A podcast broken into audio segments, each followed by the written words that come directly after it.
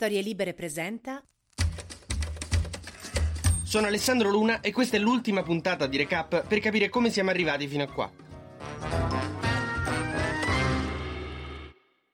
Giuseppe Conte, a cui non era mai stato simpatico Draghi, da quando è iniziata la guerra iniziò a criticare ogni cosa che faceva sempre di più, un po' come le suocere di una volta con la nuova moglie che non sarà mai abbastanza per tuo figlio. E mentre il PD, Renzi e Calenda reagivano ad ogni cosa che faceva il governo Draghi con stupore e commossa ammirazione, come chi ha appena avuto un figlio da poco, tipo guardalo, va in bici da solo, Conte iniziava a criticare ogni cosa del governo Draghi, tanto che molti hanno iniziato a pensare, oddio, mi sa che vuole farlo fuori.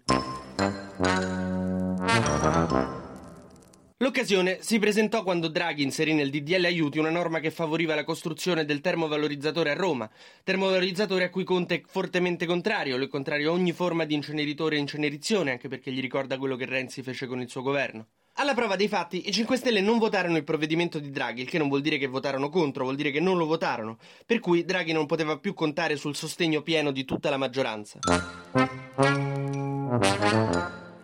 Draghi andò quindi a riferire in Parlamento e cercò di ricostruire la sua maggioranza dicendo tutto quello che pensava di tutti quanti, che non è un'ottima idea.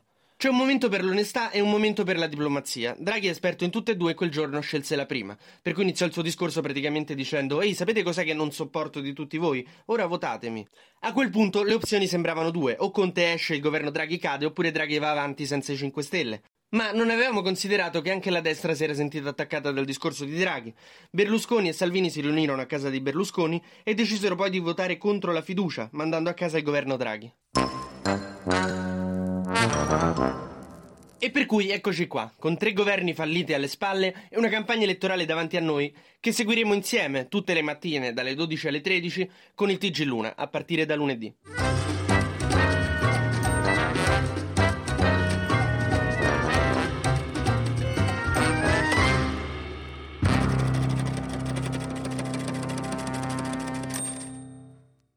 Una produzione storielibere.fm di Gianandrea Cerone e Rossana De Michele.